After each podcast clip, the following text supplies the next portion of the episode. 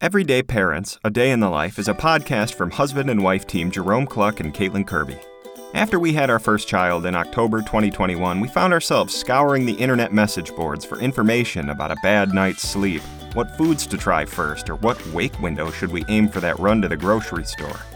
We quickly learned that just about everybody had a different opinion on everything. After a while, we found ourselves asking questions just to see how other people were managing. We had found what worked for us, but still wondered what works for you? Everyday Parents puts these questions to those in the trenches, not seeking advice, but instead just seeking answers. A judgment free space to see what it looks like to raise all kinds of kids in all kinds of situations and at all ages. Join us every other week as we talk to everyday parents and learn about a day in their life